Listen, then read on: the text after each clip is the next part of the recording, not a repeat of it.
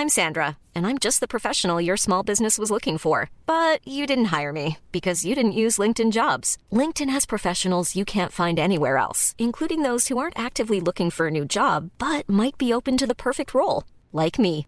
In a given month, over 70% of LinkedIn users don't visit other leading job sites. So if you're not looking on LinkedIn, you'll miss out on great candidates like Sandra. Start hiring professionals like a professional. Post your free job on linkedin.com/people today.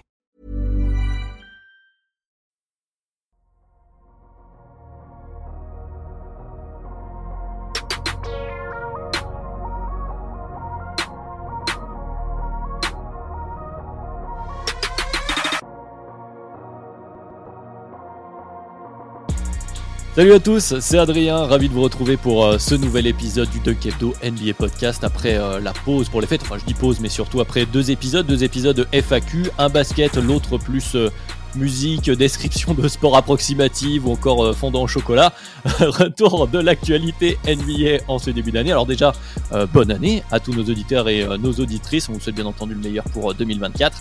Et 2024 chez Dunk Hebdo, ça commence avec les deux équipes on pourrait dire, allez, sensation du début de saison, à savoir donc les Wolves et euh, le Thunder, qui d'ailleurs, depuis que le sujet a été choisi, passe un moins bon début d'année, on va dire ça comme ça, et vous le voyez à la tête de Constant, et justement, avant d'entrer dans les détails, il était forcément ravi à la base de parler de son équipe, et peut-être un peu moins ravi de voir les deux dernières défaites, c'est Constant, comment ça va Constant? Ça va, ça va. Plus jamais de lobbying pour le Thunder. hein. Franchement, je me suis dit, ah, on va pas vous spoiler les sujets parce qu'ils seront peut-être traités. Mais Ben a dit on ferait peut-être tel, tel sujet. Moi, dans la compte, j'ai fait, ah les gars, on, on parlerait peut-être pas un peu d'OKC. Allez, depuis, tu perds contre les Hawks et tu perds contre les Nets. Ça a bien joué. Vous voyez que je suis pas du tout biaisé. Euh, en plus, c'est bien, c'est que j'aurai un avis objectif concernant OKC. Euh, en équipe sensation, il y en a une quand même du côté de l'Indiana, euh, Adrien. Une petite équipe sensation, petite C'est équipe vrai. darling un peu. Euh, moins Voilà, du côté plus darling, Michigan, on va dire ça contre. comme ça. Ouais, dans le Michigan, c'est moins sensation. C'est sensation forte, mais dans l'autre sens. Euh, C'était gratuit. Excusez-moi les. Euh, non, non, mais meilleur À vœu à début vous, plein de- 2024, meilleur à vous, plein de bonnes choses et surtout la santé, qu'elle soit physique et mentale, parce que euh, c'est important les, dans les deux cas. Effectivement, et donc de l'autre côté, vous l'avez entendu euh, se marrer également. Il a l'avantage lui de supporter euh, aucune équipe, donc il peut se régaler nos changements d'humeur, justement, que ce soit positif ou négatif, euh, selon comment ça se passe. C'est Madiane. Comment ça va, Madiane?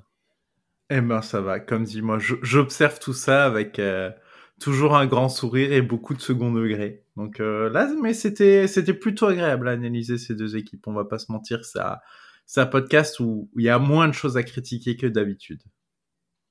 Eh bien, effectivement, bah justement, hein, premier podcast de 2024. 2024 comme en 2023, Dunk Hebdo, que vous retrouvez un peu partout, hein, vos plateformes euh, de podcast euh, favorites sur YouTube. Heureusement, je pense que je n'aurai pas de clip à intégrer cette semaine. Vous êtes donc les bienvenus, quoi qu'il arrive, et donc sans plus tarder, pause traditionnelle, et c'est parti pour parler des Minnesota Timberwolves et de l'Oklahoma City Thunder. «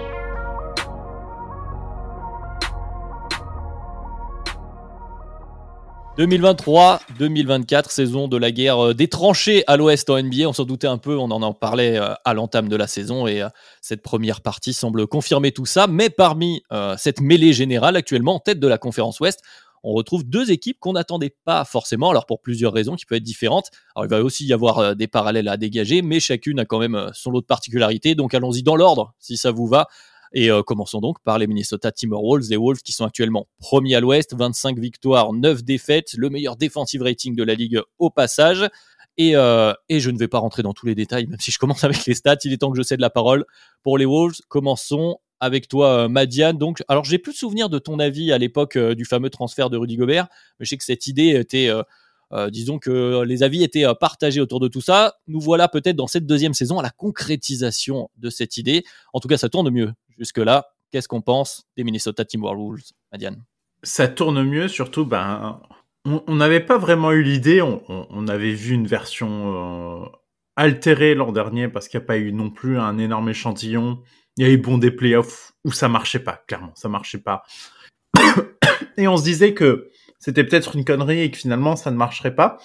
Ils ont trouvé la formule, une formule euh, qui me fait beaucoup penser au jazz où tu fais marcher ton truc et tu le répètes match après match sans forcément varier selon les adversaires et surtout en ne variant plus dans le match, c'est-à-dire qu'il y a toujours deux bigs qui jouent dans cette équipe. Donc c'est pas euh, Towns Gobert, c'est tout le système de jeu Towns, Gobert et Nasrid qui vient compléter à chaque fois les minutes où l'un ou l'autre ne sont pas là. Donc ils ont trouvé leur principe de jeu, ils ont trouvé leur façon de jouer.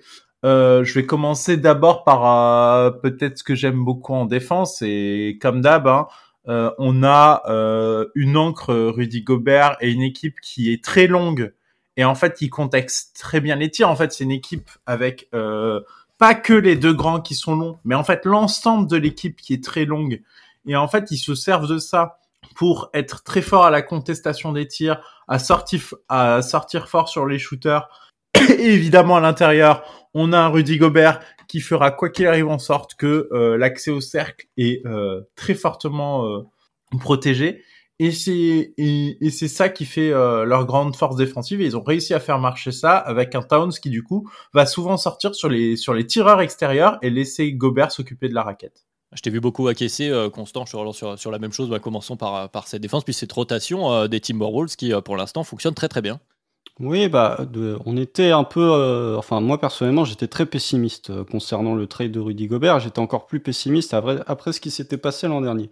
Même si, comme l'a dit Madiane, l'échantillon de saison régulière était très faible puisque Carl Anthony Towns a passé une grande partie de la saison blessé, que finalement cette année c'était un peu l'année où euh, le, les Wolves se sont dit, allez, tant pis, on va profondément dans la taxe, on va profondément dans jusqu'au bout de notre raisonnement. En fait, quoi qu'il en coûte. Et du coup, ils se sont dit, on prolonge Nazrid et on reste sur ce schéma et on attend de voir ce que ça donne avec une saison complète. Force est de constater qu'ils ont eu raison de faire ça, que Chris Finch a su faire les, les adaptations et a su s'ajuster à ce, groupe. Je pense qu'il y a, il y a Madiane a parlé de la défense. Alors évidemment, il y a euh, Rudy Gobert qui est en train de faire une nouvelle saison calibre Defensive Player of the Year. Moi, ce que je trouve très intéressant du côté de ces Wolves, on en parlera peut-être un peu après, un peu plus dans le détail, mais c'est qu'ils ont 48 minutes de qualité supérieure sur le poste de pivot. C'est-à-dire que quand tu passes avec, enfin, quand ta rotation au poste de pivot, c'est 41 Towns, Rudy Gobert et Nazrid, et eh ben, cette possibilité d'avoir un intérieur dominant ou un intérieur dans le sens, dans le registre, parce que Nazrid n'est pas vraiment non plus le plus grand des intérieurs ou l'intérieur qui joue le plus justement à l'intérieur, et eh ben, en fait, ça peut t'aider à battre des équipes un peu plus faibles en régulière. Alors en playoff, on en parlera après, mais je suis un peu plus sceptique. Mais c'est une de leurs qualités, selon moi, c'est que il y a très peu d'équipes dans la NBA actuelle, je ne les ai pas toutes en tête, mais qui ont autant de qualité sur le poste de pivot pendant 48 minutes. Euh, après, voilà, comme l'a dit Madiane, il y a beaucoup de longueur. Je trouve que on parle beaucoup de l'impact de Rudy Gobert et à raison, mais je pense que cette défense du, du j'allais dire du jazz, lapsus révélateur.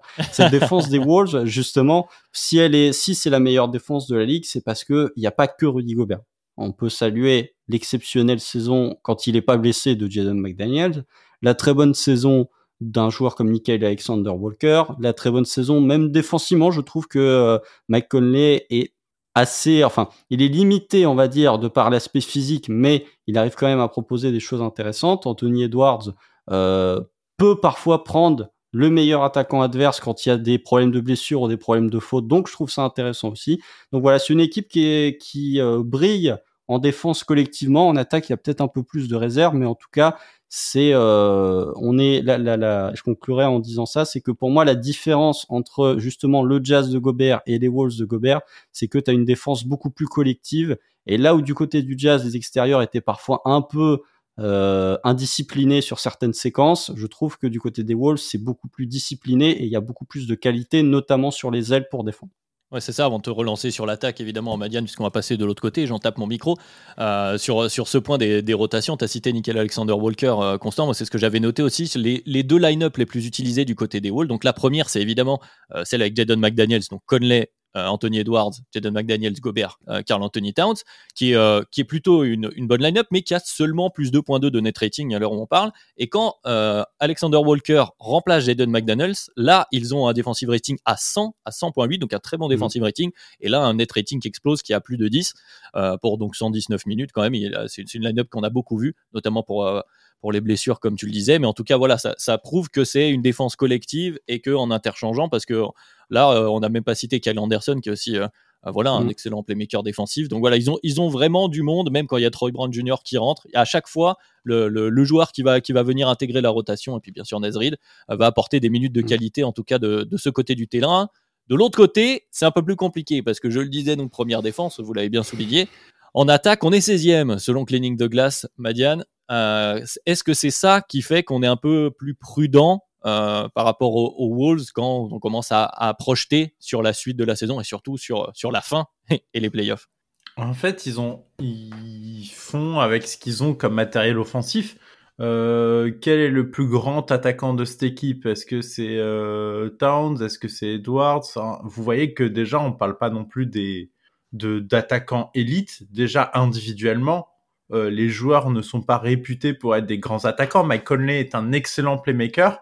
Mm. Euh, il a, euh, il nous sort une saison qui, étant donné ben, sa seniorité dans la ligue, moi m'étonne très positivement. Je m'attendais pas à ce que Mike Conley nous sorte une telle saison, mais bon, ça repose quand même sur, on va dire, du moyen plus et du au niveau offensif, mais pas vraiment de de une élite offensive. Là où ils ont trouvé la solution avec euh, avec du coup leur combinaison avec deux grands qui jouent en attaque, c'est que du coup euh, Rudy Gobert ne finit plus les actions notamment au cercle sur pick and roll, ce n'est plus son rôle.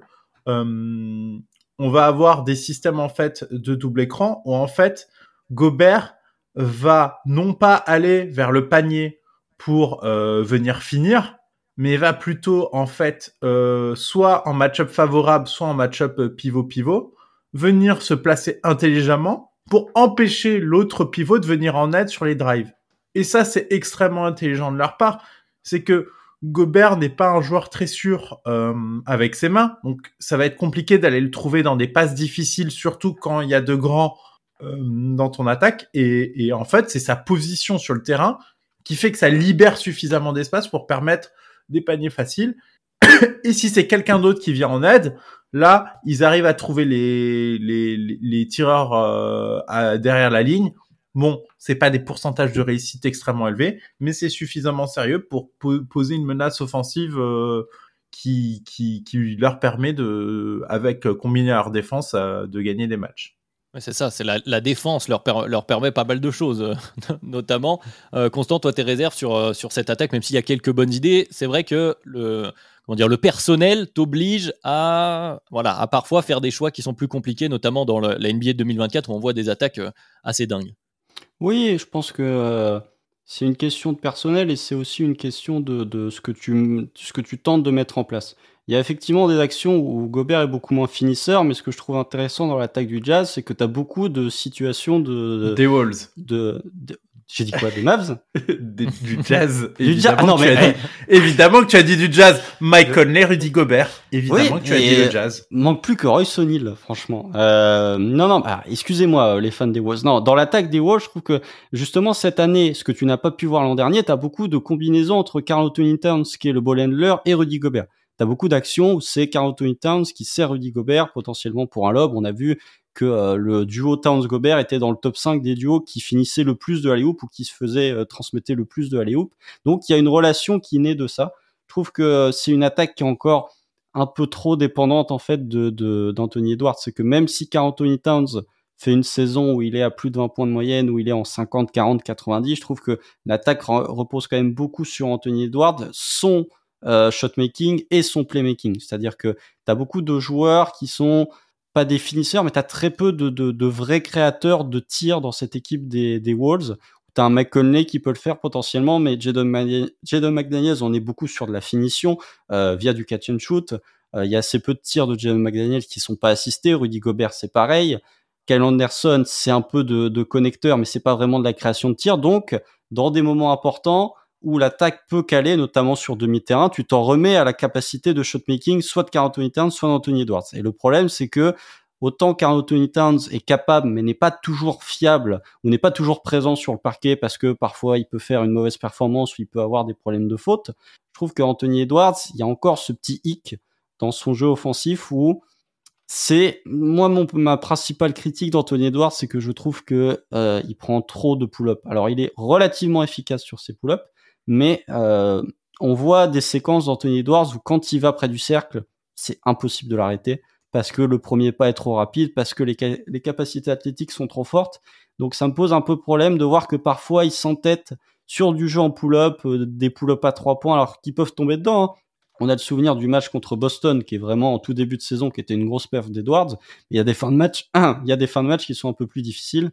Donc je trouve que c'est une attaque qui est encore beaucoup dépendante du niveau d'Anthony Edwards, qui est assez euh, faible entre guillemets sur demi-terrain, qui a ses limitations. Nasrid en attaque, faut que j'en parle, mais euh, il, apporte quand même beaucoup de belles choses. Mais voilà, si je devais résumer mon point, c'est que c'est une attaque moyenne qui profite beaucoup du fait qu'elle fait des stops défensifs pour avoir des points faciles en transition. Et quand c'est de l'attaque demi-terrain et quand c'est de l'attaque placée, tu t'en mets beaucoup à la capacité de création d'Edwards. Et pour l'instant, on n'est pas à ce niveau-là pour, de capacité offensive d'Edwards pour en faire une très bonne attaque. Ouais, bah c'est, je, vais donner quelques chiffres qui vont aller dans ce sens. Si tu, si tu m'en veux, pas, Madiane, je te, je te, relance après. Mais justement, pour illustrer tout ce que tu viens de dire, j'avais noté ça sur euh, l'efficacité d'Anthony Edwards, comme on l'a dit, qui est euh, voilà, le point central de leur attaque et qui risque de l'être d'autant plus quand on va passer sur une pace un peu plus lente en playoff. Bon, alors il est centième centile en usage, donc c'est bien la preuve que c'est lui, qui doit, c'est lui qui doit y aller. Mais par contre, en termes d'efficacité, comme tu l'as dit, c'est 59e centile, donc meilleur que 59% de la ligue en, en, en efficiency EFG c'est pas non plus terrible. Mm. Il est 34e à mi-distance, donc comme tu l'as dit, le mi-distance c'est très compliqué. Là où il est 79e au cercle, donc justement, tu aurais mm. envie qu'il y aille. Et à contrario au cercle, là où mm. parfois tu pourrais dire euh, euh, sur mi-terrain, tu as, deux bigs, tu pourrais jouer, c'est là où Kat aussi a plus de mal. Je trouve que Carl Anthony Towns a du mal et je suis allé voir vraiment, il est 19e centile, euh, donc par rapport à son poste, mais 19e centile auprès du cercle, au rim, comme c'est la qualification sur, sur Cleaning de glace, ce qui est vraiment pas terrible et qui, voilà, quand tu vas te retrouver dans des situations où tu es un peu plus coincé, entre guillemets, en termes d'attaque, tu vas pas pouvoir jouer ta transition avec grâce à ta bonne défense, etc. voilà, forcément, ça amène quelques réserves. Euh, que voilà, je voulais illustrer avec quelques chiffres. Madiane, euh, je t'en prie si tu voulais enchaîner. En, euh, fait, offensivement, c'est les limitations offensives que te pose un joueur qui, est formidable défensivement, hein, mais comme Rudy Gobert, c'est que heureusement que Kat peut pique et peut, et peut sortir un peu parce que ça te permet de, trouver des astuces en termes d'espacement au, niveau, au niveau de ta raquette et de tes drives. Mais en fait, tu auras toujours Rudy Gobert dans ta raquette. Mm. Donc ça ferme quand même pas mal d'espace aussi à Edward. Ça euh, rend difficile aussi quand, si, quand Rudy Gobert est, près, est, près du cercle, bah du coup si Carl Anthony Towns il va au cercle, euh, il y aura forcément des gros défenseurs. Alors il tente d'ancrer Rudy Gobert, il tente des choses, mais l'aide elle est quand même très vite trouvée en fait au cercle. Quand, quand le joueur ne peut pas s'écarter. Donc forcément, ça, ça, ça, limite tes accès au cercle et ben tes mi-distance, euh, c'est aussi du choix par dépit parce que euh, tu, tu, choisis un peu euh, ton poison et oui, tu es meilleur au cercle, mais en fait, euh, tu n'y vas que quand c'est libre et c'est rarement libre.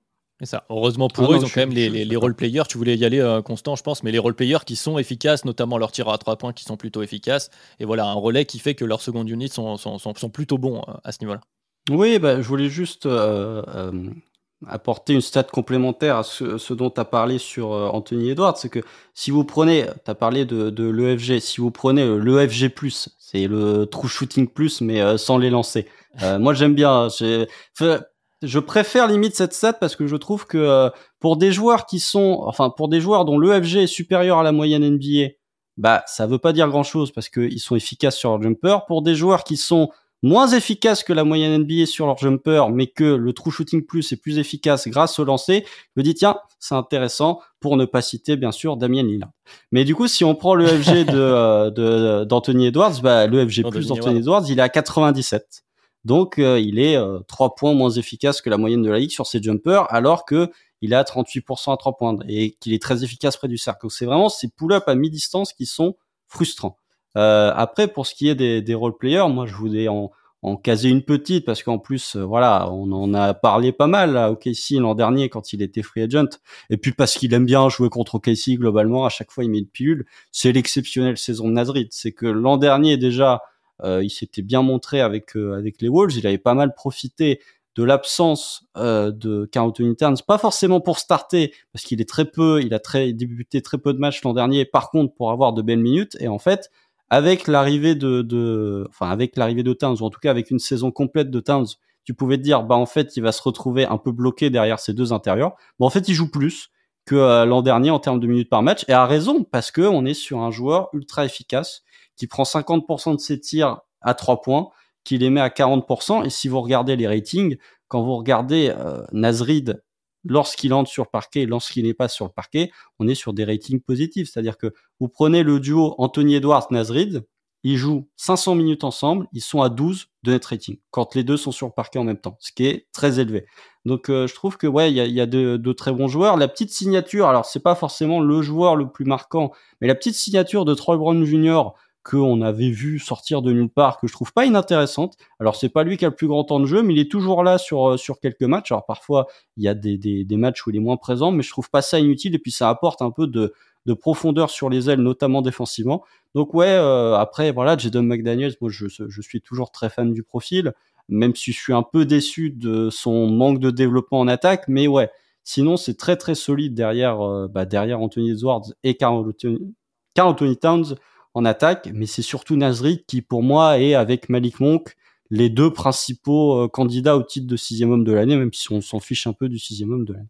Euh, ce, qui, est super marrant avec euh, Nasrid, c'est que du coup, tu as trois versions des Wolves légèrement différentes. Tu as la version classique Towns Gobert qu'on a décrite, euh, t'as une version euh, Towns Reed qui ressemble pas mal à la version Towns Gobert, mais en fait c'est beaucoup joué sur euh, des secondes units. Mm. Du coup, en fait, le net rating est encore plus élevé parce que forcément, en fait, euh, déjà que les premières units, gérer de grands, c'est compliqué.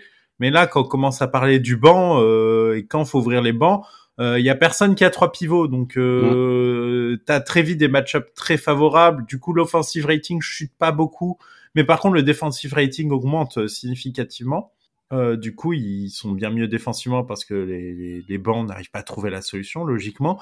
Et il y a la version Gobert Reed qui, bon, offensivement, forcément, là, par contre, c'est beaucoup plus limité parce que t'as plus euh, la capacité d'un Towns à, euh, à te, te, libérer un peu d'espace. Donc, forcément, il galère un peu plus offensivement. Par contre, défensivement, c'est un verrou, euh, c'est un verrou absolu. Pareil sur des secondes unités et des, euh, et des, et des équipes euh, moins, moins en place offensivement et des, et des line-up qui, qui, du coup, ont forcément galéré face à, face à ces deux grands-là.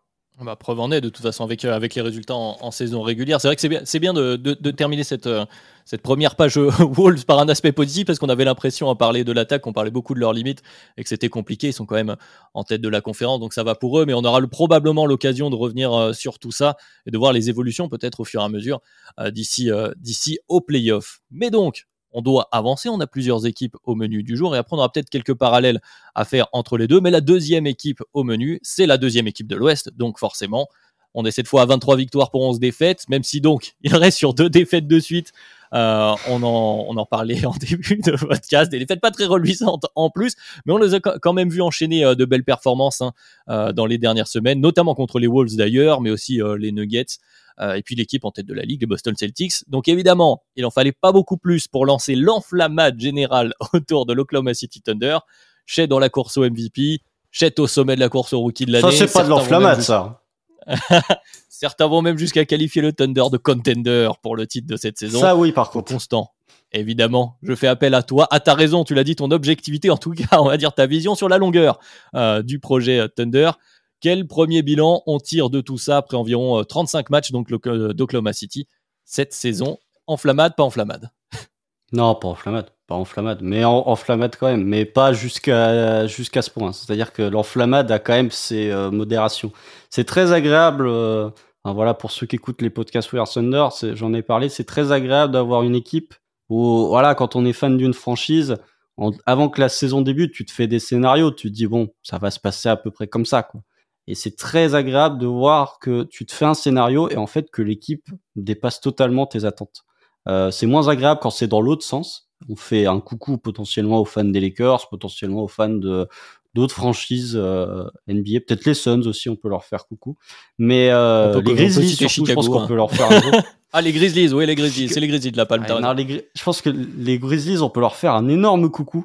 Euh, peut-être Détroit aussi, on pourrait leur faire un petit coucou. Mais bref, euh, non, non, mais le, le, début de saison du Thunder, ça dépasse tout ce que la fanbase avait imaginé. Enfin, bon, il y a les deux défaites cracra contre les Hawks et les Nets, mais le 3 janvier, OKC était à une défaite du first seed de la conférence Ouest. Le 3 janvier, c'est irréel. Euh, il y a effectivement beaucoup de, facteurs qui contribuent à cette explosion du Thunder sur une d'une année sur l'autre, hein, parce que l'an dernier, il y avait déjà eu un premier pas qui avait été franchi avec euh, ses 40 victoires et 7 victoires lors du premier match du play-in, mais là cette année, tu es sur une équipe qui est, pour moi, une équipe de playoff et pas une équipe de, c'est pas une équipe contender, c'est pas une équipe de play-in, mais c'est une équipe de playoff avec, euh, voilà, emporté par, enfin, mené par un joueur qui est dans la conversation MVP. Enfin, euh, on en parlera peut-être après, c'est pas le sujet de la vidéo, mais il y a rien techniquement qui pourrait l'empêcher d'être MVP, hormis bah, des joueurs plus forts en fait. Mais sinon, le dossier, il, est checké de toutes parts. Donc euh, voilà, tu as, une équipe qui fait de, grosses performances et il y a surtout ce stretch qui a fait euh, s'emballer un peu tout le monde où tu mets une raclée à Minnesota à domicile, tu mets une raclée à Denver chez eux et tu bats les euh, Celtics Bon, les Celtics qui ont quand même une sacrée marge de manœuvre et qui perdent que de 3 points, ce qui montre que le niveau de Boston est quand même indécent cette saison comparé au reste de la ligue. Mais voilà, je vais pas non plus faire 14 minutes euh, sur le Thunder euh, tout seul en monologue. Toujours est-il qu'on est sur une équipe qui dépasse les attentes et alors que j'étais le premier à dire, notamment quand on avait fait l'épisode preview, est-ce qu'on en attendait un peu pas trop de cette équipe avant le début de saison où je voyais des top 5, top 4 de certains analystes et insiders? Force est de constater que pour l'instant, toutes les expectations, donc toutes les attentes ont été euh, battues et franchies au lin.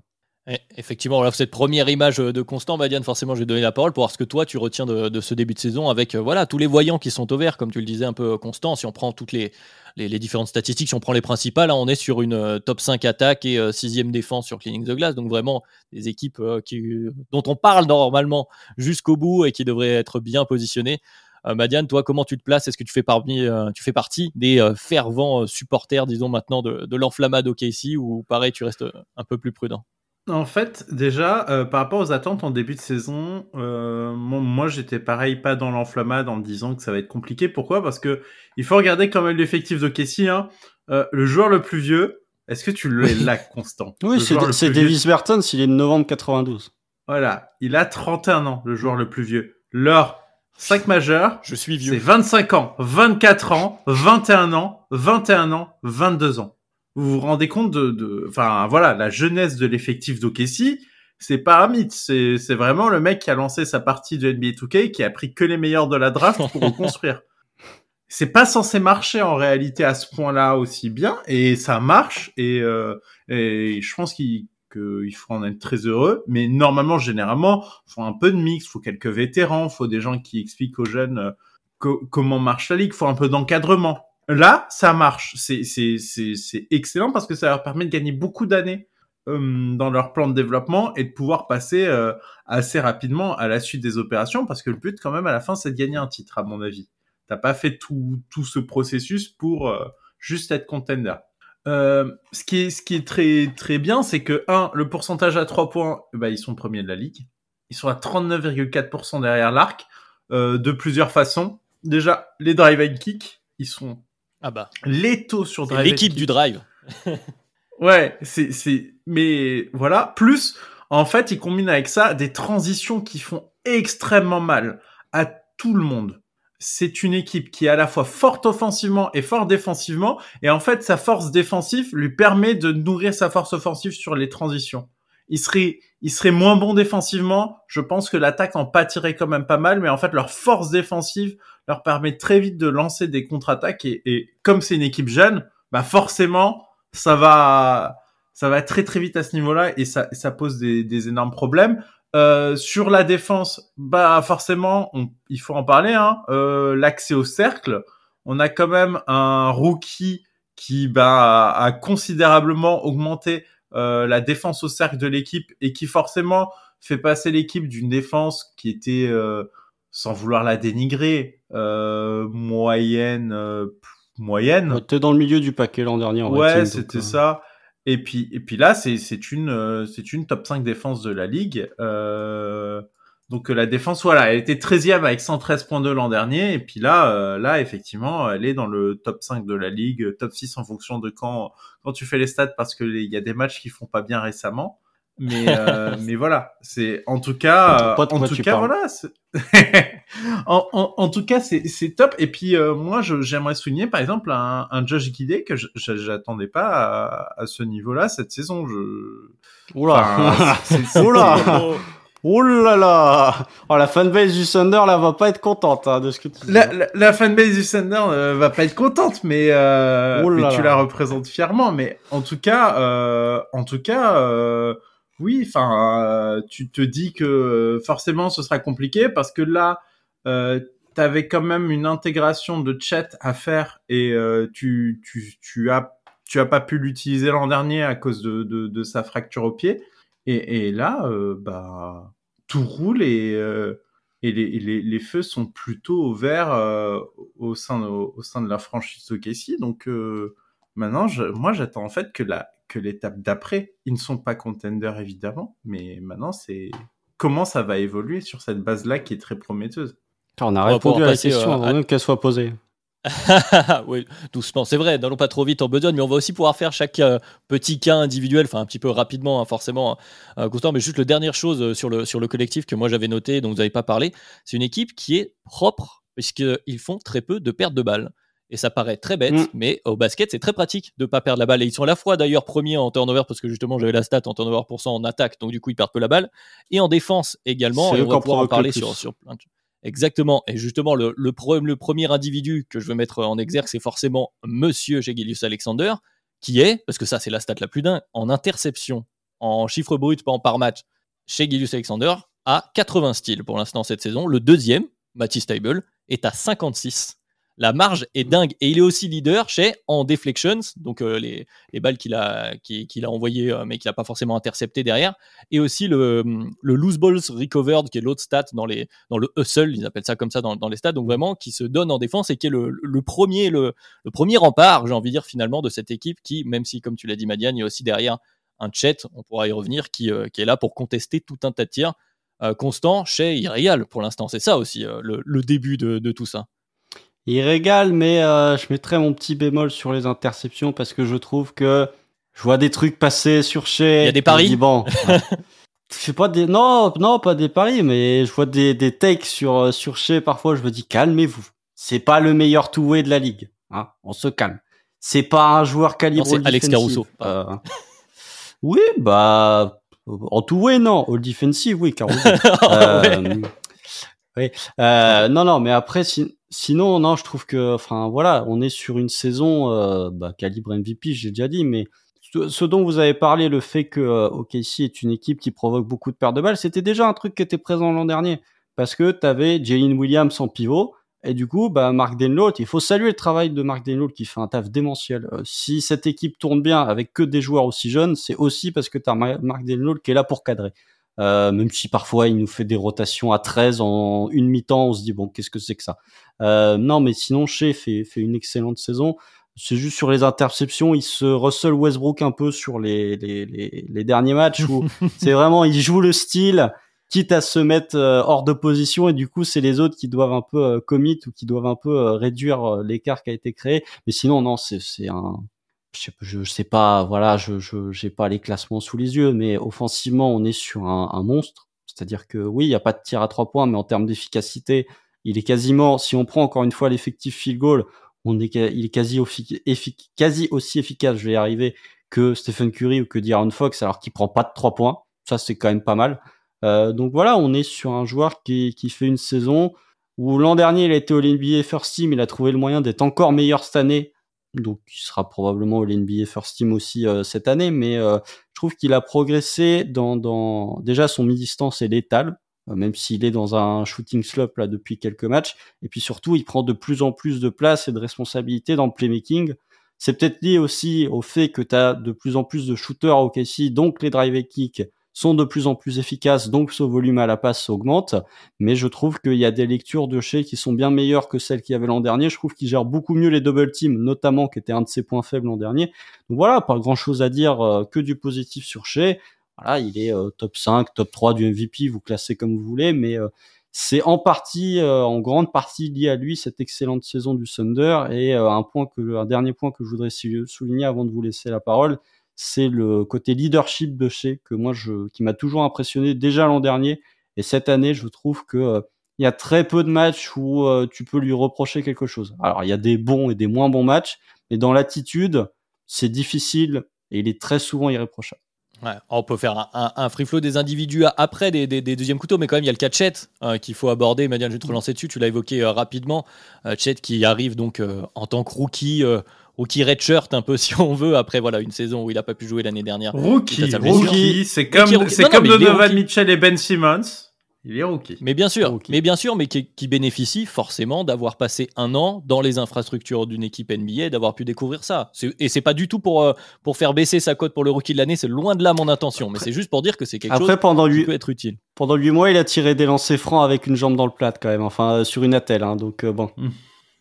Oui, oui, non, mais on il est bien d'accord. Il est rookie, ne vous inquiétez pas là-dessus. Mais justement, un rookie où il y avait peut-être euh, certaines appréhensions sur, euh, sur son profil, comme, euh, bah, un peu comme Victor, un peu sur, sur les mêmes choses, et qui finalement, donc, on l'a dit rapidement, Madiane, qui, qui, est, qui, qui, est très présent, en tout cas pour la, pour la défense globale, parce que j'allais dire la défense au cercle, mais pas seulement, puisque au total, en nombre de tirs contestés de la ligue, il y a Brook Lopez qui est devant tout le monde, et juste derrière, c'est Chet, quand. Chet Holmgren qui est présent, donc qui est, qui est là, euh, bien sûr, pour cette défense. Et de l'autre côté du terrain, il y avait aussi, euh, parfois on le, on le repeignait, euh, Constant, je sais que ça te faisait marrer de temps en temps, comme simple finisseur. Et ce n'est pas ah que ça, Chet, c'est pas juste un finisseur qui a pas besoin d'être assisté. Il est 51e centile, alors parmi évidemment les pivots, vu son poste, mais 51e centile, c'est-à-dire au milieu en pourcentage de ses paniers qui viennent d'une passe décisive, donc pourcentage assisted. Donc euh, il est tout autant capable de créer son shoot que de finir des actions. Donc vraiment un profil qui apporte beaucoup de choses à The Thunder et c'est peut-être d'ailleurs euh, ce qui fait la bascule entre les, la saison dernière et cette saison. Je sais pas si Madiane, tu veux me parler un peu de Chet? Oui, c'est le facteur X. Alors, comme dit, la, la défense, c'est pas ce qui surprend le plus toujours dans ce genre de, dans ces profils on se dit toujours que c'est là où ça va s'adapter le plus vite possible parce que c'est souvent des joueurs qui sont disciplinés quand ils arrivent dans la grande ligue et, euh, et forcément quand c'est un facteur de taille, contestation, intelligence défensive, on se dit que ça se transpose plutôt bien à la NBA. C'est offensivement où là je suis agréablement surpris. C'est c'est qu'au-delà du fait euh, que évidemment il bénéficie de, de la création autour de lui et, et qui, qui, qui est de bonne qualité donc euh, donc ça, ça, ça l'aide beaucoup et, du fait qu'il y ait du danger autour, moi, c'est son efficacité. C'est avoir euh, un tel niveau d'efficacité, parce que du coup, au, pourcentage au tir réel, il est pas loin des 62%. Donc, on a quand même un joueur qui est efficace offensivement, qui euh, défensivement ne, ne, ne, fait pas d'erreur. c'est exactement ce que tu espérais c'est si si Constant on t'avait projeté euh, au moment de sa draft en disant l'année 1 idéale d'un chat donc sans la blessure évidemment euh, l'année 1 idéale c'est il t'apporte de la défense et il transpose parfaitement ses qualités défensives et offensivement il est pas la ramasse et au contraire il arrive à, à transposer également. Et c'est offensivement moi je m'attendais pas à ce qu'il transpose. Il transpose parfaitement tous toutes les bonnes choses que j'entendais sur lui euh, euh, avant sa draft. Et franchement c'est c'était euh, c'est le parfait fit finalement. Il faut pas drafter au fit mais là euh, ok si ben ça tombe bien. C'était le, le, le, meilleur joueur possible et mm. c'est le meilleur fit. C'était le joueur rêvé de Sam Presti enfin c'était le pivot rêvé mm. pour Sam Presti c'est dans le style de jeu du Thunder avec cinq joueurs qui peuvent porter la balle et qui du coup peuvent apporter du danger parce que tu as des situations, on l'a vu notamment contre les Wolves, où en fait c'est euh, Chet Holmgren qui est le porteur de balle avec Kayson Wallace qui pose des écrans, bah, ça crée des décalages énormes et en fait c'est totalement imprévisible et très difficile à défendre, même pour la raquette des Wolves. Euh, Chet après, euh, moi, je, enfin là on est dans le, la subjectivité de la subjectivité parce que je pense que on est peut-être déjà sur mon joueur favori en NBA, sachant que j'ai jamais considéré un joueur comme Chet comme mon joueur favori. C'est-à-dire que euh, il y a eu Paul George, sur son passage au OKC. Et après, il y a eu quatre ans où euh, il y avait des joueurs que j'appréciais, mais là, il y a Chet. C'était, c'était vraiment, enfin, pour moi, il coche toutes les cases de ce que j'apprécie en tant que joueur. Et après, si on parle de son apport dans le Thunder, euh, dans cette équipe du Thunder, bah oui, c'est une encre défensive. C'est-à-dire que c'est clair que c'est mieux d'avoir Holmgren que Jane Williams en pivot. Ça aide un petit peu pour la protection de cercle, mais je vous ai trouvé une stat, c'est que sur les tirs à less than six feet, donc les tirs défendus près du cercle, les, attaquants adverses sont à 52% de réussite quand Chet est le défenseur le plus proche. Euh, on est sur du Anthony Davis level à peu près cette saison hein, en termes d'efficacité près du cercle des adversaires. Euh, il est moins dissuasif que certains joueurs, euh, notamment Victor, mais même des joueurs comme Gobert, comme Anthony Davis, c'est-à-dire que les joueurs vont quand même attaquer le cercle quand Chet Holmgren est présent, mais sont pas toujours très efficaces. Il est sur, euh, enfin c'est un contreur de, génie, c'est-à-dire que il faut il faut pas avoir peur des mots, c'est qu'au niveau des timings et au niveau de, de du, du, comment pourrait dire des, des fondamentaux, je trouve exceptionnel. C'est pas celui qui saute le plus haut, c'est pas le plus athlétique, par contre, il est toujours très bien timé, il sait toujours faire de, de, de, très bonnes choses sur ses contres, notamment le match contre Denver, pas celui qui a eu lieu il y a 10 jours, mais celui où il fait 9 contres, enfin 8 contres, mais 9 euh, si ça avait été les compteurs de table de marque de Jaren Jackson Jr. Mais euh, sinon, euh, non, je trouve très fort. Et après en attaque, franchement, pour rejoindre ce que tu as dit, Madiane, je trouve que il a, en fait, le plafond pour nous de Chet Holmgren en termes de scoring, c'était 17-18 points. C'est ce qu'il fait en saison rookie en mm. étant en 50, 39, 83, donc euh, enfin, oui, un peu plus même de 50%. Il fait rien d'extraordinaire. En fait, il y a, y a, quelques séquences où tu le vois faire un fade away, il y a quelques séquences où il drive, mais il va dans ses spots, il prend les tirs, il prend toujours les mêmes tirs, et en fait, ça fonctionne. Et ce que je trouve intéressant, c'est que euh, oui, Chet défensivement, c'est une encre, mais offensivement, le tir à trois points, il prend quasiment que des bons tirs en fait. Euh, qui beaucoup de tirs justement qui sont en catch and shoot, il y a assez peu de pull-up, notamment à trois points. Par contre, près du cercle, il a un toucher qui est exceptionnel et je pense que j'en avais parlé notamment euh, sur les previews, c'est que pardon, excusez-moi, je suis vraiment euh, j'ai la voix en ouais, mais on en avait parlé quand on avait fait les previews, c'est que euh, pour moi une des une des qualités de Chet les plus sous-estimées, c'était son efficacité près du cercle. À Gonzaga, il était à 88% de réussite sur les tirs près du cercle. C'est n'importe quoi même pour un joueur aussi dominant physiquement. Et ça se retranscrit en NBA où tu vois qu'il a un vrai toucher. Donc euh, voilà, je le trouve très bon défensivement. Attention quand même, euh, là il est sur une période où c'est un peu plus dur physiquement, où les équipes l'emmènent un peu plus au large. Du coup, il pèse moins défensivement sur la raquette. Mais un point, et je conclurai sur ça en disant que nous sommes le 6 janvier et Chet a joué 34 des 34 matchs du Thunder cette saison. Du coup, je vous laisse le choix. Est-ce que vous avez envie de souligner d'autres euh, individualités ici et là quand même Parce qu'il y a quelques joueurs qui font une bonne saison. Est-ce qu'on passe tout de suite aux limites qui font un peu peur, un peu comme, euh, Minnesota, qui font qu'on n'a pas envie tout de suite de parler de, de contender Madiane il y, a, quelque chose qui me. Si on peut parler du coup de, au global, l'effectif et comment il est construit, euh, moi, si j'ai d'un point de vue j'ai vu moins de matchs que toi, Constant, forcément, d'un point de vue un peu plus externe à l'équipe.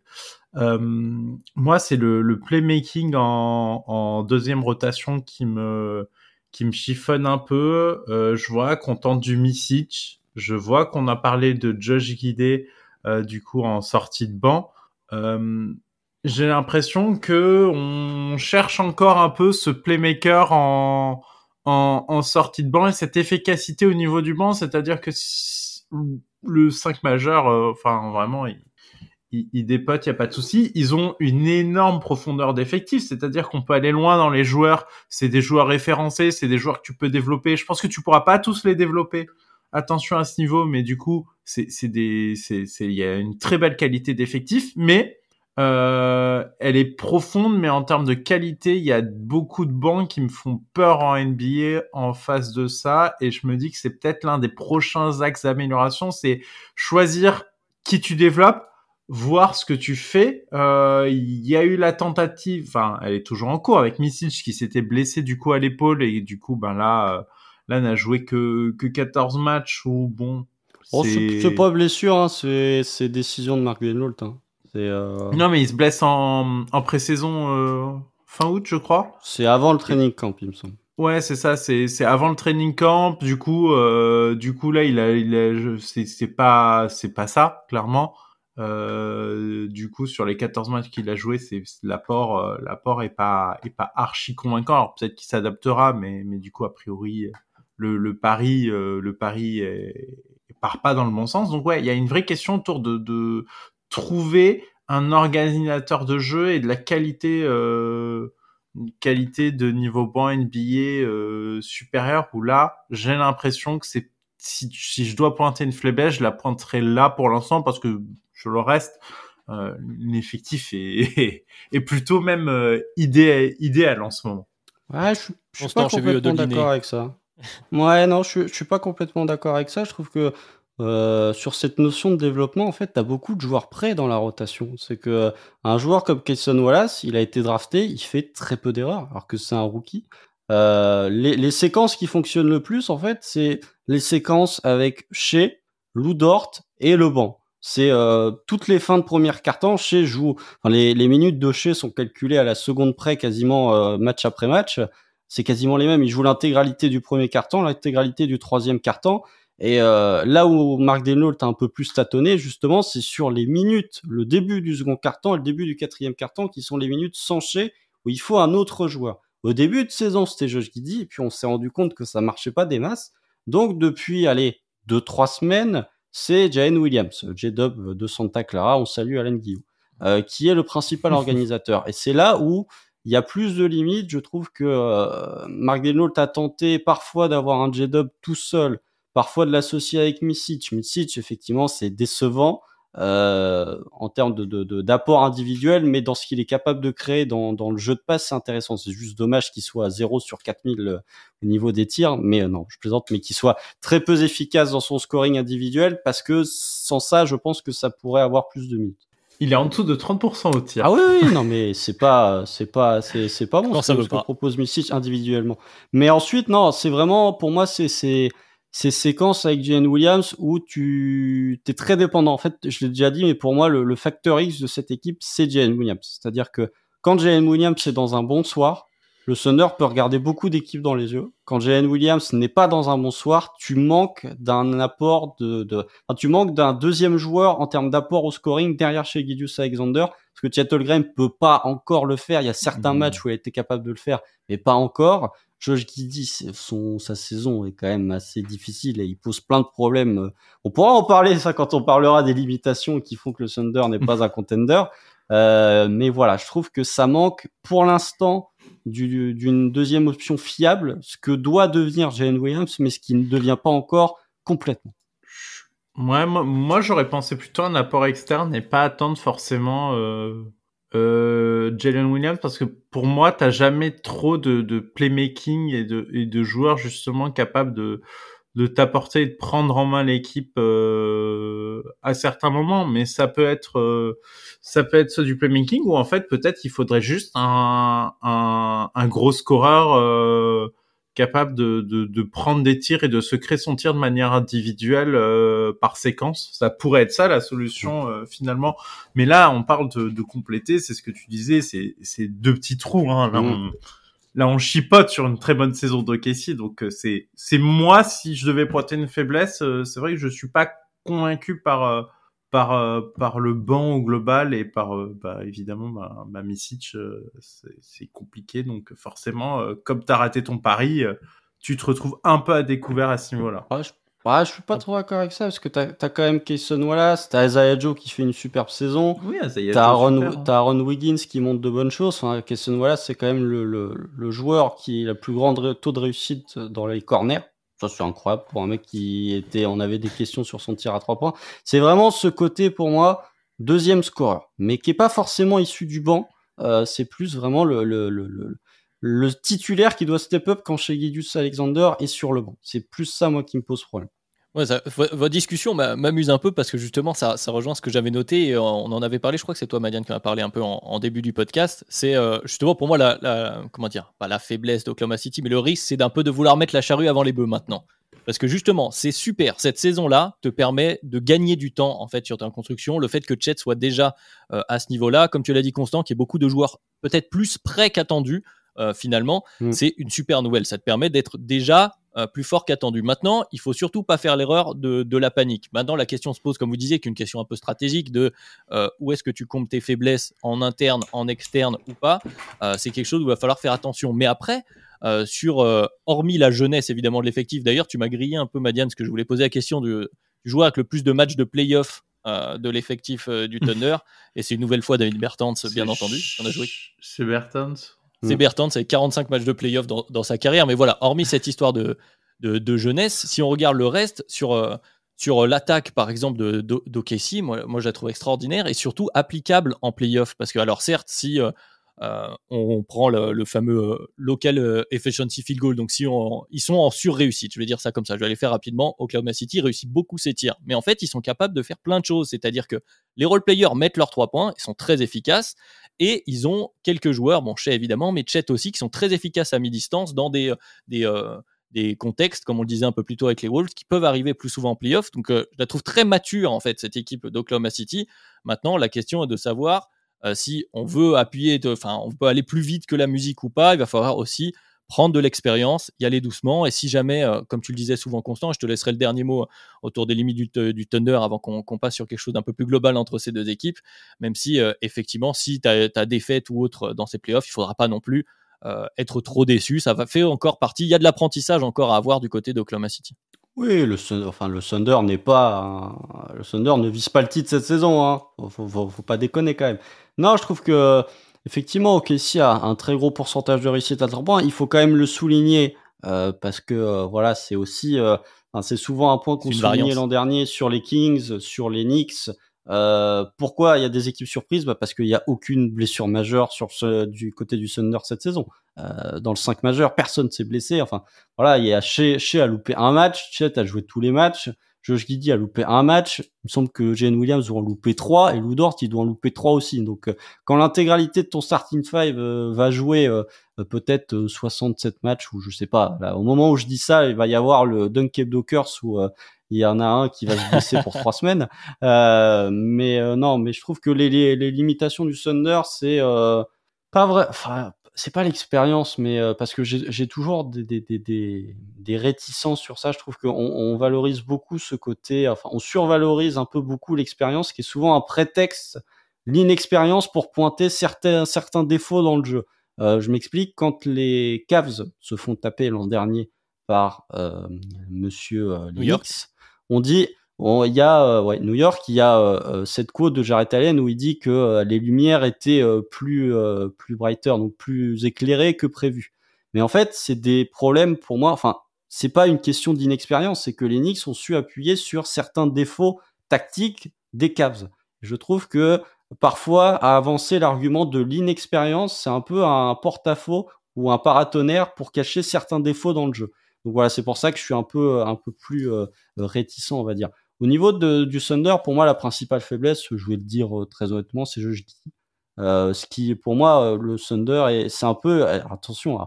si vous regardez pas forcément les matchs du Thunder, vous regardez les stats bruts de Josh Giddy, vous vous dites, bon, c'est pas mal, il est carrière, il a 3 points. Notamment, c'est voilà, il fait, Ouais, alors regardez pas les on-off de Josh Giddy parce que là pour le coup ça va être ça va être très difficile. Euh, non, mais je trouve que je trouve que c'est je trouve que la problématique c'est Josh Giddy au-delà de l'aspect hors terrain euh, où euh, faudra peut-être qu'on ait une réponse à un moment sur l'enquête de la NBA.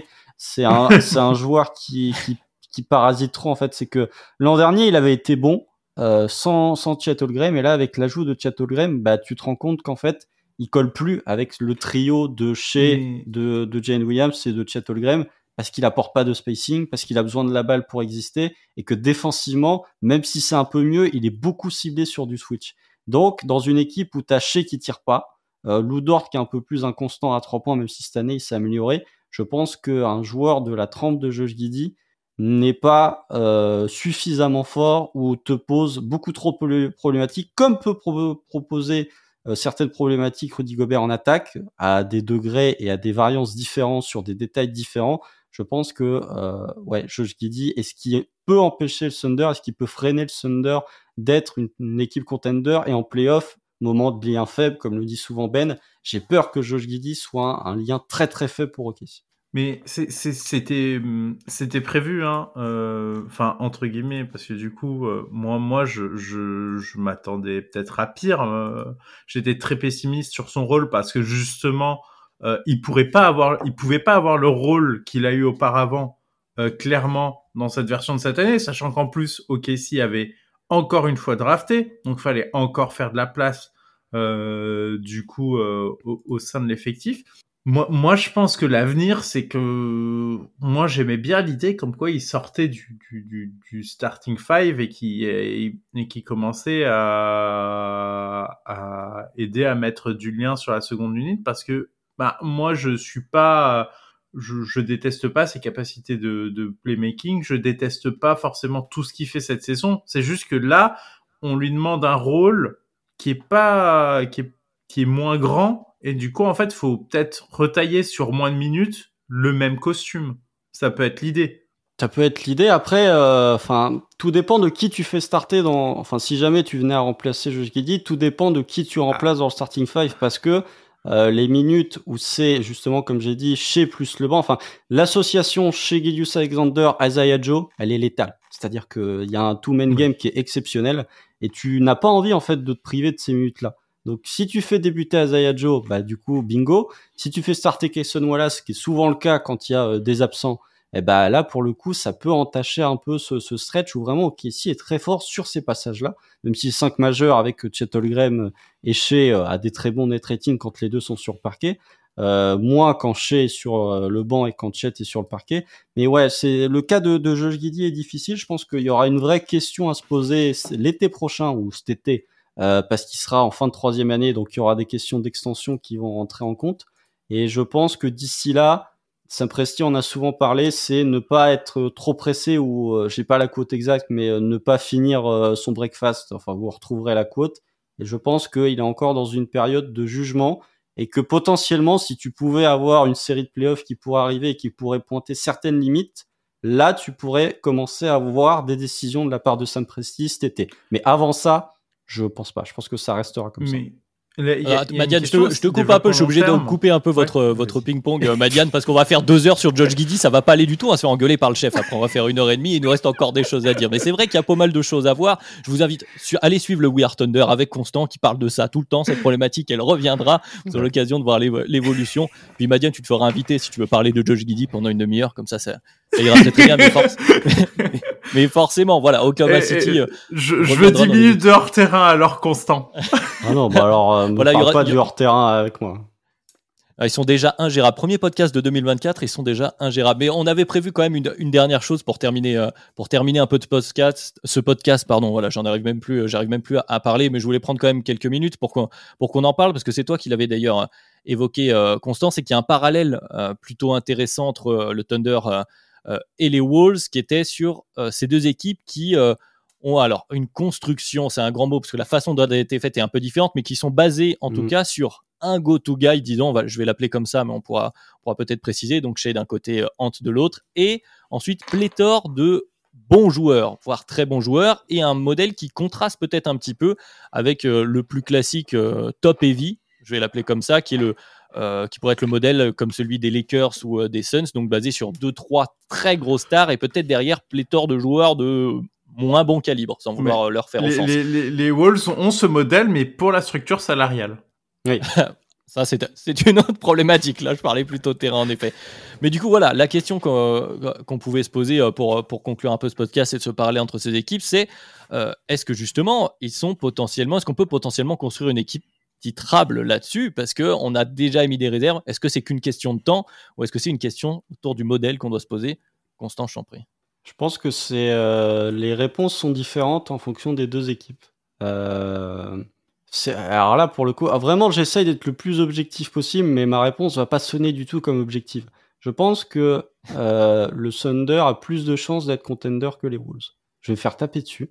Mais j'ai la même. Mais je pense que en fait, on va, reprenez le, le, le, podcast sur la fenêtre de titre, que ce soit la V1 il y a de ça un an ou la V2 qui a été fait cet été il te faut un joueur top 5, top 6 du DH20 pour être dans ces niveaux-là. Je ne dis pas que chez Gideus Alexander l'est. Euh, on fera le DH20. C'est probablement un joueur qui va être très difficile à classer euh, chez euh, l'été prochain. Mais OKC, ce, selon moi, OKC peut avoir ce joueur. Là où les Wolves, je dis pas que Anthony Edwards n'est pas ce joueur parce que il est quand même plus jeune que chez, il a 22 ans, il me semble. C'est un joueur de quatrième année qui va être deux fois All-Star faut pas non plus euh, faire passer Anthony Edwards pour euh, ce qu'il n'est pas, enfin pas pour un mauvais joueur. Mais on est sur, en fait, ce que, je trouve plus intéressant vis-à-vis de Casey que les Wolves, c'est que Madia en a un peu parlé sur le côté salarial. Les Wolves ont déjà abattu toutes leurs cartes. C'est-à-dire que avec, ils ont plus de flexibilité en termes de pic de draft. Ils ont plus de flexibilité financière parce qu'ils ont prolongé Jaden McDaniels et Nazrid quoi qu'il en coûte. Il y a Mike Conley qui est vieillissant. Il y a Kyle Anderson qui est vieillissant. Il y a Rudy Gobert qui est vieillissant. En fait, ils ont une fenêtre qui est très courte. Ils ont une fenêtre, si elle est ouverte en plus, euh, ils ont une fenêtre qui est de 2-3 ans parce que Gobert va baisser, parce que euh, Kyle Anderson, Mike Conley, qui sont des joueurs importants, peuvent soit partir cet été, soit connaître une baisse de niveau basketballistique. Là, OKC a de la marche salariale pendant deux ans avant que les extensions rookies de Chet Holmgren et Jalen Williams arrivent. Pléthore de pics de draft. Bon, ça, pour le coup, on va pas en parler 150 fois. Mais euh, ouais, je, je, pense que OKC, de, de par le fait que tu as un joueur comme Shea Alexander, tu as un joueur comme Chet Holmgren qui, selon moi, est beaucoup plus complémentaire en attaque que le duo Anthony Edwards, Rudy Gobert, et qui pose moins de problématiques, ce duo-là en attaque, que celui des Wolves. Je pense que OKC, je dis pas que OKC sera contender un jour, je l'espère en tout cas, mais a peut-être plus de chances. Les deux pourront peut-être être contender. Et juste conclure sur le côté euh, surprise, d'avoir une rotation plus importante. Attention quand même à pas se faire piéger. Euh, je pense, pour moi, c'est des problèmes. Enfin, c'est des choses qui ressortent en saison régulière. J'attends quand même de voir en playoff parce qu'il y a un peu le côté, le syndrome Warriors-Lakers de l'an dernier, où je me dis, t'as deux équipes qui galèrent sur une saison régulière avec du star power. Et en fait, en playoff, ça passe parce qu'ils pointent certaines difficultés dans le jeu de ces deux équipes. Je pense qu'on est dans une ère malgré tout qui est en train d'évoluer, où la construction du star power euh, avec euh, trois joueurs rayonnants en attaque et euh, des role players autour est peut-être en train de pointer un peu le bout de, la fin avec des joueurs qui ont besoin d'être meilleurs en attaque pour que ça fonctionne ou qui sont capables de faire plus de choses en attaque pour que ça fonctionne, mais quand même attendre une espèce de validation en playoff que t'as pas encore eu. Et je conclurai juste en disant que le star power plus la profondeur de banc plus les role players de qualité, il y a une équipe qui a ça. Allez, peut-être deux équipes, mais il y en a surtout une qui a ça dans la conférence Ouest. Il s'agit d'une franchise de Los Angeles et c'est pas les Lakers. Ah, on a eu le, plaidoyer de, Constant sur, ces différents modèles. Manian, je t'en prie, euh, à ton tour.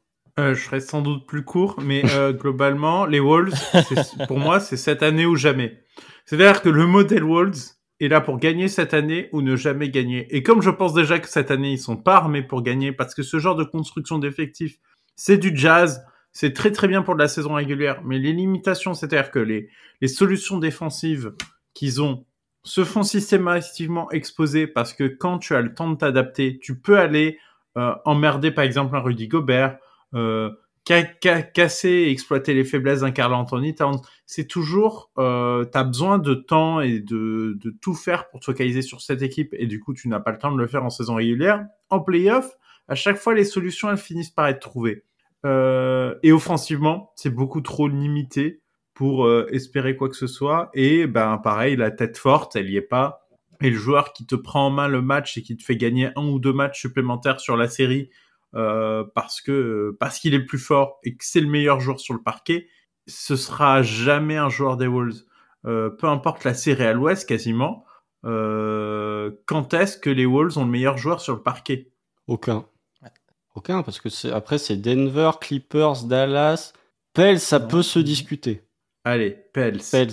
Voilà, c'est, vous voyez à quel point sur un match, hein, de se dire sur un match, ça peut être quand tu joues les Kings, quand tu joues, euh, même si quand tu joues les Lakers qui commencent à tousser comme ça. Bon, on passe sur la deuxième partie de tableau à l'Ouest. Hein, je suis bien d'accord avec vous, mais ça peut ouais, arriver. voilà, ça, ça commence, on commence déjà à tousser alors qu'on parle que d'un premier tour. Si, si pour pour gagner le titre, faut aller jusqu'en finale NBA. Donc, à partir des demi de conf, tu ne l'auras jamais le meilleur joueur sur le terrain. Donc, de toute façon, la fenêtre de titre, euh, pour moi, est pas ouverte euh, parce que euh, tu as forcément cette barrière à l'entrée que tu franchis pas. Le, le, le, péage, le péage, il coûte trop cher. et après, du côté du, du coup du Tanner, c'est c'est une équipe où il faudra juste faire attention à pas s'enfermer dans une double timeline euh, il y a quand même encore beaucoup de enfin beaucoup de joueurs à développer. Il y a des choix à faire euh, et euh, en fait, il y a une tentation qui euh, va exister de se dire est-ce que je prends pas quelqu'un d'externe à l'équipe avant que j'ai mes contrats à renouveler Et c'est ça le, le vrai dilemme, c'est si je vais si j'y vais maintenant, j'ai du cap. Si j'attends que mes rookies euh, et le temps de, enfin, que mes joueurs que j'ai draftés aient le temps de se développer, etc., je n'ai plus de possibilité de prendre quelqu'un en plus de l'extérieur. Et ça va être tout ça qui va être très compliqué à gérer parce que ça a l'air d'être une position simple. C'est la position où je pense tu ne sais pas où tu vas. Donc le teneur n'est pas container parce que il y a quand même, enfin, ça demande à être vu en playoff, mmh. ça demande à, à voir. Ça peut peut-être passer un tour, ça je dis pas, ça peut peut-être faire un, un, miracle run en fonction de où est-ce que tu es dans le tableau, qui t'a affronté en demi. Tu peux peut-être, euh, sur un malentendu, arriver en finale de conf, mais passer ça, euh, tu, tu bats aucune des grosses équipes à, à l'Ouest sur une série de 7 matchs, hors blessure évidemment. Et tu as des limitations, tu as des questions dans l'effectif encore à régler. Maintenant, la, vraie question, c'est comment est-ce qu'on rend cette équipe contender? Et ça, c'est un sujet entier de comment tu te développes et comment tu te projettes. Et ça, par contre, euh, euh, j'ai hâte de voir ce qu'ils vont faire parce que même moi, je ne saurais pas trop mettre à la place du front office euh, du Thunder et je pense que c'est ce qu'ils vont faire, c'est qu'ils vont attendre de voir comment ça tourne cette saison mm. pour prendre ensuite des, grandes décisions à l'été. Mm. J'ai envie de te dire, c'est un métier, general manager, mais vous l'avez bien précisé. D'ailleurs, heureusement que tu as fait plus court que Constant, je suis même pas sûr, il faudrait lancer le chrono. Mais, mais oui, pour terminer là-dessus, je suis assez d'accord avec vous. c'est ça. Le, le, le, point central quand même de tout ça, et vous l'avez dit, c'est euh, cette fameuse, théorie, mais qui semble souvent se vérifier, du meilleur joueur sur le terrain. Alors peut-être qu'il y a plus de chances, notamment euh, parce que Shell a plus montré pour l'instant qu'il soit le meilleur joueur d'un match, et donc euh, ah, c'est peut-être la petite avance qu'a le Thunder, mais globalement quand même, c'est aussi un peu le défi de ces types d'équipes par rapport à, l'autre, ce que je disais tout à l'heure, plus, plus top heavy, c'est peut-être de prouver euh, qu'on peut faire qu'on peut faire sans. Alors pourquoi pas Voilà, c'est la la question. on aura l'occasion de voir ça au fur et à mesure. Peut-être de revenir sur euh, les choix qui vont être faits euh, d'ici à la saison, mais justement pour pas trop se faire taper sur les doigts on va conclure ce podcast, même si j'imagine qu'il y a encore plein de choses à dire. On a dû, euh, j'ai dû écourter euh, pour tout le monde autour du Thunder, mais même pour les Wolves, on a fait assez court. Je me suis dit, je vais arrêter les Wolves assez court pour que le Thunder en ait du temps. Voilà ce qui s'est passé. en tout cas, voilà, on a pu dire plein de choses. Donc, euh, merci à vous, messieurs. Merci évidemment à nos auditeurs, nos auditrices. Merci de nous avoir écoutés. Merci d'être avec nous pour cette année 2024 qui démarre maintenant. Et d'ailleurs, si vous êtes nouveau, si vous êtes nouvelle, vous êtes les bienvenus euh, évidemment. Donc Hebdo, c'est euh, toutes les semaines sur YouTube, sur les plateformes de podcast. Donc peu importe le, votre support favori, vous êtes euh, les bienvenus. Vous pouvez nous y retrouver. Une nouvelle fois, merci de nous avoir suivis aujourd'hui. Merci Madiane, merci Constant. Et à la semaine prochaine pour un nouvel épisode du podcast de Hebdo. Salut Tchuss Salut